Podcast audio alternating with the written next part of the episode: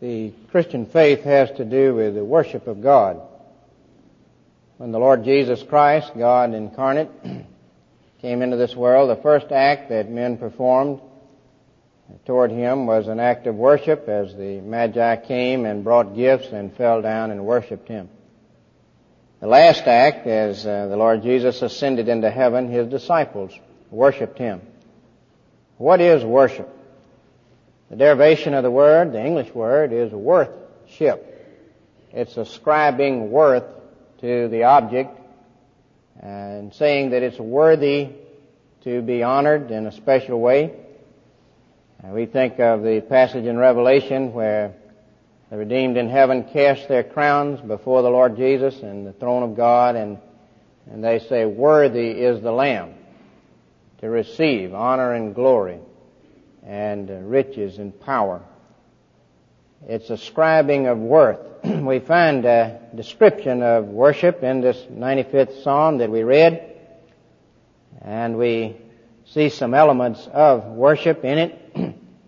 when it says uh, that we are to come and sing unto the Lord. O come, let us sing unto the Lord. Let us make a joyful noise to the rock of our salvation.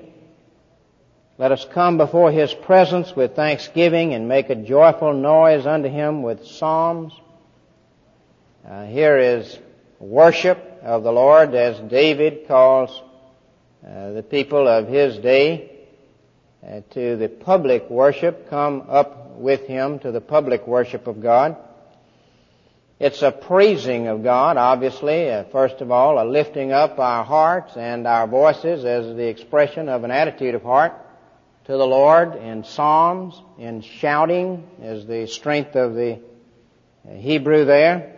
Make a joyful noise. It's a, a noise full of festive rejoicing. Uh, it's a thanksgiving. Let us come before His presence with thanksgiving as we lift up in music and song and psalm our voices to the Lord to praise Him. So it's a praising of the Lord. Uh, it's a coming before His presence. Let us come before His presence with thanksgiving. As Charles Spurgeon says that uh, everywhere God is present, but there's a peculiar presence of God into which men should never come without the profoundest reverence. And he points out that it's not always easy to keep a balance between reverence and between this festive joy and enthusiasm that we are to express when we come into God's presence and that uh, frequently we, we go too far striving after the enthusiastic response and omit the reverence or we go too far striving after the reverence and leave out the joyous, festive lifting up our voices. Uh, it's a coming before His presence. In the Old Testament, God said in reference to the sanctuary, there it is that I will meet with thee. And they, David would call them up to the sanctuary of God. Well, under the dispensation that we live in now, God's presence is not manifested in a place, uh, but it's manifested when the people of God gather together. Where two or three are gathered in my name, there am I, in a special way. God's always present, but when two gather to praise the Lord, there's a special presence of God there, and there's a sense in which we come before His presence. He meets with us in a special way. He will manifest His presence in a special way. That's a very solemn thought.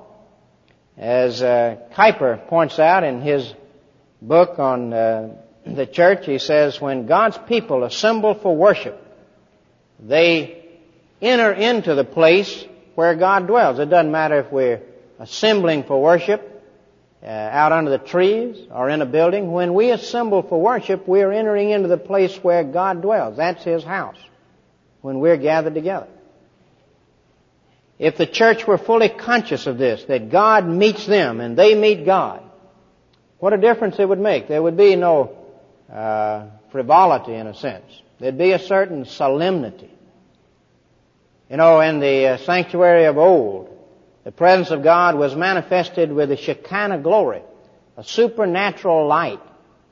And on occasion, the voice of God would speak, as uh, when they were gathered to Mount Sinai, and the mountain was all on a smoke and fire and thunder, and the trumpet of the Lord sounded, and the voice of God spoke, and the people trembled. I wonder how it would affect us if suddenly a, a supernatural light appeared right above my head here. And a voice spoke. I believe we would all uh, have a new attitude toward coming to the house of God. We'd go out with that, that sense that Jacob had when he spent the night at Bethel.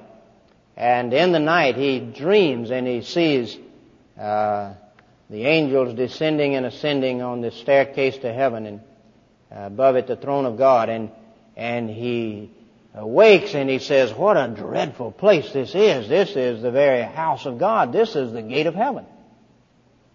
And a certain tremendous overwhelming awe came over him. And this is the way we ought to feel when we come and gather together, wherever we gather together. God meets with us. We meet with God. He is present. ought to feel like John when John uh, uh, in the book of Revelation describes hearing a voice, and he turns and he suddenly sees the Lord Jesus in all of his glory. It says, being turned, I saw seven golden candlesticks, and it says these are the seven churches. This represents the church of the Lord Jesus Christ gathered. In the midst of the seven candlesticks was one like unto the Son of Man, clothed with a garment down to the floor, and girt about the paps with a golden girdle. His head and his hairs were white as wool and white as snow, and his eyes were as a flame of fire. His feet were like unto fine brass, as they burned, as if they burned in a furnace. His voice was as the sound of many waters. He had in his right hand seven stars. Out of his mouth went a sharp two-edged sword. His countenance was like the sun that shineth in his strength. And when I saw him, I fell at his feet as dead.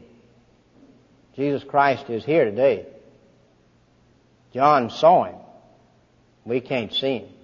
But that same Christ is here today. When we gather together, it's a coming before His presence.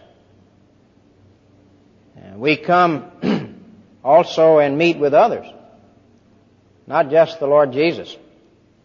Over in Hebrews chapter 12, verse 18, ye are not come unto the mount that might be touched and that burned with fire, nor unto blackness or darkness or tempest, speaking of Mount Sinai when they gathered there and uh, the mount was all on a smoke. You're not come to that when you gather together, but it says, Ye are come to Mount Zion, unto the city of the living God, the heavenly Jerusalem, and to the innumerable company of angels, and the general assembly, and the church of the firstborn, which are written in heaven, and to God, the judge of all, and to the spirits of just men, made perfect, and to Jesus, the mediator of the new covenant. When we gather, others gather also. As we meet here today, we're not the only ones present. On our right, a company of angels stand. And they lift up their voices in praise with our voice. On our left, the church of the firstborn. The spirits of just men made perfect, maybe. We're all gathered together in a sense. We can't see them, but they can see us. We all lift up our voices together. We ought to be reverent. Angels stand with us. When we gather together and lift up our voices, others rush to join us and lift theirs up too as we worship God. We're coming before His presence. What do we do in His presence? His interaction. We listen to Him speak to us and we speak to Him. In song, we're praising Him, we're worshiping. In prayer, in the giving of our offerings. These are our response to Him. And in the Word of God, as it's preached, as it's sung, as the benediction is given, uh, God Himself speaks to us. As the scriptures are read, there's continual interaction in every part of a worship service. Either we're responding to God or we're listening to God. It's not, it's not an entertainment. It's not an audience. It's a congregation. It's an act. It's something we do, not something we attend. We give ourselves to Him anew. Not only is it a praising of God, a coming before His presence and listening to Him and interacting with Him, but also it's a prostration of ourselves before God as we read again in the 95th Psalm in the sixth verse, Oh come, let us worship and bow down. Let us kneel before the Lord our Maker. The Hebrew word uh, that's used for worship, saha, and the Greek word that's used over and over for worship, proskuneo, they both emphasize this element of prostration, this bowing down before the Lord our Maker. It's a creature coming before his Creator and taking the position of a creature. It's a sinner coming before a Savior, conscious of our sinfulness, but conscious of his Saviorhood. It's a servant coming before a master. In the 100th Psalm, serve the Lord with gladness. Come into His presence with thanksgiving. It's a servant kneeling down and saying, I am your slave. You're my master. What is your bidding? Lord, what wilt thou have me to do? This is part of a worship service.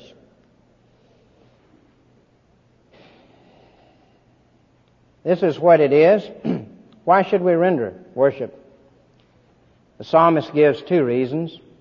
First, because of what God is to us. He says, uh, let us sing unto the Lord, let us make a joyful noise to the rock of our salvation. Because He is our Savior. Because of what He's done for us and is doing for us. Again, uh, when it says, Oh come, let us worship and bow down. Let us kneel before the Lord our Maker, for He is our God, and we are the people of His pasture, and the sheep of His hand. Because of what He's done. We remember right away Jesus saying, I'm the good shepherd. The good shepherd lays down his life for the sheep. Jesus Christ has laid down his life for us. He died for our sins that we might be forgiven as we come and surrender ourselves to him and put our trust in him as our Savior as the one who died for us. Because He's done this for us, and because He will now shepherd us through life, see to it that our needs are met, be our guide even unto heaven, we worship Him. Worthy is the Lamb who was slain, who has washed us from our sins with His own blood. That sense of gratitude. But not only do we come out of this sense, which creates a sense of love within. You know,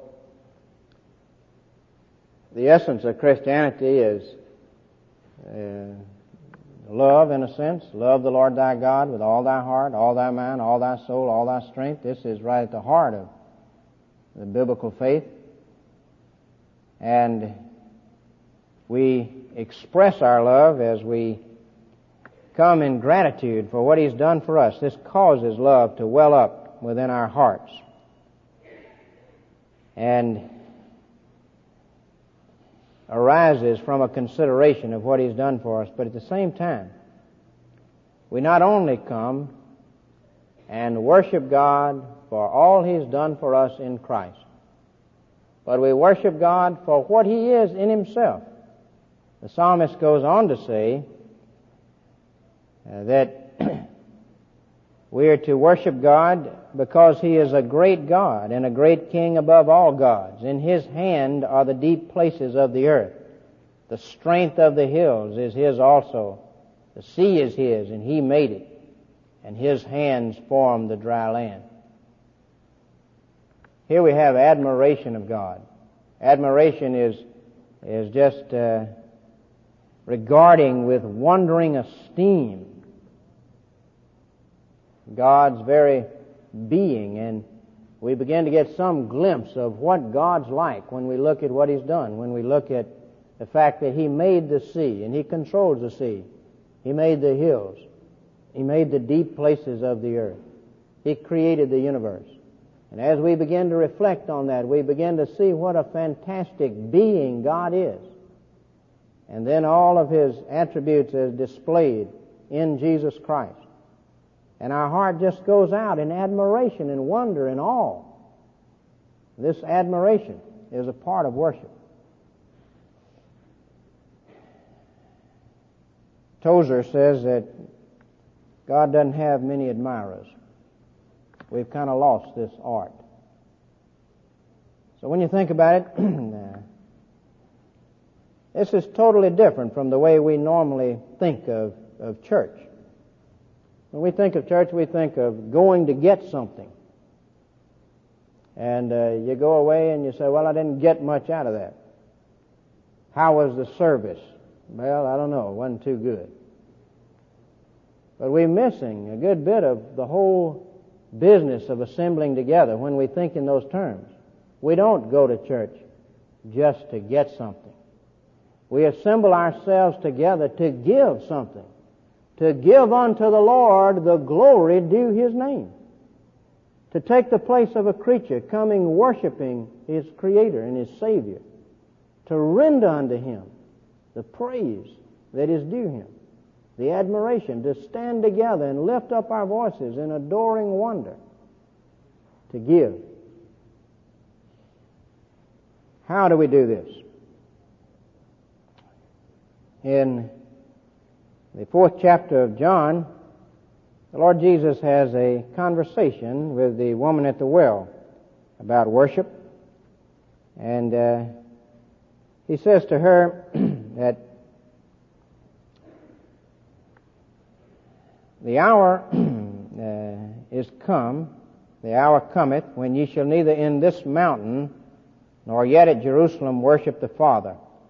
Ye worship ye know not what. We know what we worship, for salvation is of the Jews. But the hour cometh and now is, when true worshippers shall worship the Father in spirit and in truth. For the Father seeketh such to worship him. God is a spirit, and they that worship him must worship him in spirit and in truth. We must worship God in spirit. That means it's not just an external thing of forms or places. It's a thing of the heart. It's an inward thing. And it's got to come from the heart. If we go through the ritual, if we sing the songs, if we gather together, but it doesn't come from our heart, then it's not acceptable to God. Uh, in the book of Jeremiah, Jeremiah takes to task the people of Israel because while they went through all of the external ritual and felt that they were doing God's will and felt very pious, he says, Trust ye not in lying words, saying, The temple of the Lord, the temple of the Lord, the temple of the Lord are these.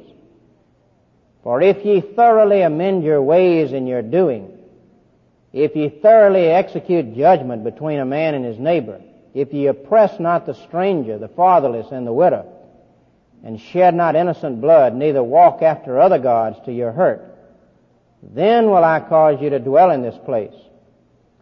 But because ye trust in lying words that cannot profit, will ye steal and murder and commit adultery and swear falsely, burn incense to Baal and walk after other gods, and come and stand before me in this house which is called by my name and say, we are delivered to do all of these abominations. Your going through the ritual is offensive to God if the heart isn't right with God and if it doesn't proceed from the heart and from the will it involves the will, as we see here, a yielded will. The sacrifices of God are a broken heart, a broken and a contrite heart. O God, thou wilt not despise, says David. And to obey is better than to sacrifice. Sacrifice apart from obedience means nothing. We have to choose between the ritual and the heart obedience, the heart obedience must come first. Worship the Lord in the beauty of holiness. So it must be done in spirit, involving the heart and the will. It must be done in truth, which involves the head. Jesus said, you don't know what you worship. We know what we worship. Worship without knowledge. Uh, worship uh, that involves the inventions of men is not acceptable to God. To, God, to ex- worship God acceptably, we must follow a biblical pattern of worship. Uh, there are different uh, rules that different church groups follow. Uh, one group uh, says uh, anything is acceptable to God in worship that's not expressly forbidden in the Scriptures. But that's not the Reformed approach. The Reformed approach is only that which is enjoined in the Scriptures is acceptable to God in worship. And to quote John Calvin, men who improvise upon the word, though they toil much in outward rites, yet are impious and contumacious because they will not suffer themselves to be ruled by God's authority. Uh, to the ways of worship set forth in scripture, the church must adhere with the least possible admixture of human invention. To those who introduce newly invented methods of worshiping God, are really worshiping and adoring the creature of their own distempered imaginations, says Calvin. We must worship God according to Scripture. The implications of all of this for us, uh, worship is a comely thing. It's a thing that's appropriate. It's a thing that's right. If we have this element of uh, praise and adoration and uh, admiration from our hearts lifting up uh, our voices in worship of God. This is missing why it's like a marriage where romance is missing. This is a love affair, and this is telling God we love Him. I don't know about your marriage, but uh, marriage is to me a sterile thing if there's no romance in it if uh, the, the most precious things about a marriage are not just serving one another, but it's that period of telling each other you love them and uh, adoring each other in a sense. And this, uh, this must be present in our worship also. To express our love and not back it up by service is hypocrisy. But to have all service without the expression of our love is a cold kind of a service. In scripture, what are some of the most precious words to you? Aren't those passages where God says, I've loved you with an everlasting love, and I've drawn you to me with cords of a man. I've graven you on the palms of my hand. Can a woman forget her suckling child? Then could I forget you. Uh, the, the expressions of love well, God wants our expressions of love too. Uh, as you read uh, the scripture, you see that this is very much a part of the relationship that we have to the Lord. Again, worship is costly as well as comely. In the Old Testament, uh, a man was to travel great distances to gather together and unitedly lift up their voice in worship and praise. He was to bring a lamb at great expense to himself often. We think of uh, Mary of Bethany as she uh, breaks her alabaster box of precious ointment and anoints the Lord Jesus. And uh, others said that, was worth a lot of money. This was misused, and the Lord Jesus said, No, she hath wrought a good work. And uh, it is costly to really worship the Lord in the right way. David said on one occasion when he wanted to express his gratitude to God for stopping a plague, and right then and there he wanted to do it, he asked uh, a man who owned a particular threshing floor, if he could buy his threshing floor and buy his oxen and offer their sacrifice to the Lord. The man said, no, you can't buy it, I'll give it to you. David said, no, I won't offer unto the Lord that which costs me nothing. It's costly. And worship that costs us nothing is worth nothing. Again, uh, it's a consequence. It's a consequence of something the Lord's done in our heart. When uh, in Luke 7 a woman comes before the Lord Jesus and she's sitting in the house of Simon, she rushes in, she again anoints him, and then with tears she bathes his feet and dries them with her hair. And Simon is scandalized at this act of devotion by a woman like this. Jesus says, well, Simon, you don't understand this because uh, you're not conscious of being forgiven. If you had two debtors and uh, one is forgiven a great deal, the other's forgiven a little, which will love the most? He said, the one that's given, forgiven a great deal. He said, that's right. This woman loves much because she's been forgiven much if this element of love toward the Lord, of this adoration and worship, your heart going out to Him, your, your whole being thrilled with the Lord and, and wanting to lift up your voice spontaneously in praise to Him, if this is absent, then maybe you're not conscious of forgiveness. Maybe you've never come and experienced in your heart the forgiveness that creates this love and this response. Maybe you need to commit your life to the Lord Jesus and receive Him as your Savior. Let us unite our hearts in prayer. Lord, we want to worship and adore you. We are thrilled with the verse that says, For the Father seeketh such to worship Him. May our worship be done in spirit and in truth. May be it done from the heart and not just with outward forms. May it be done from the head in a biblical way. Lord, we want to express our love. We want to come and tell you that we love you, that we thank you. We want to express it in the way we lift up our voices and in the way we live our lives. And we pray, Father, that more and more we'll be enabled by you to worship, to adore, to admire. And we pray, Father, for any who don't have that consciousness of forgiveness that leads their heart out in such worship. May they begin to experience that through Jesus Christ today. Amen.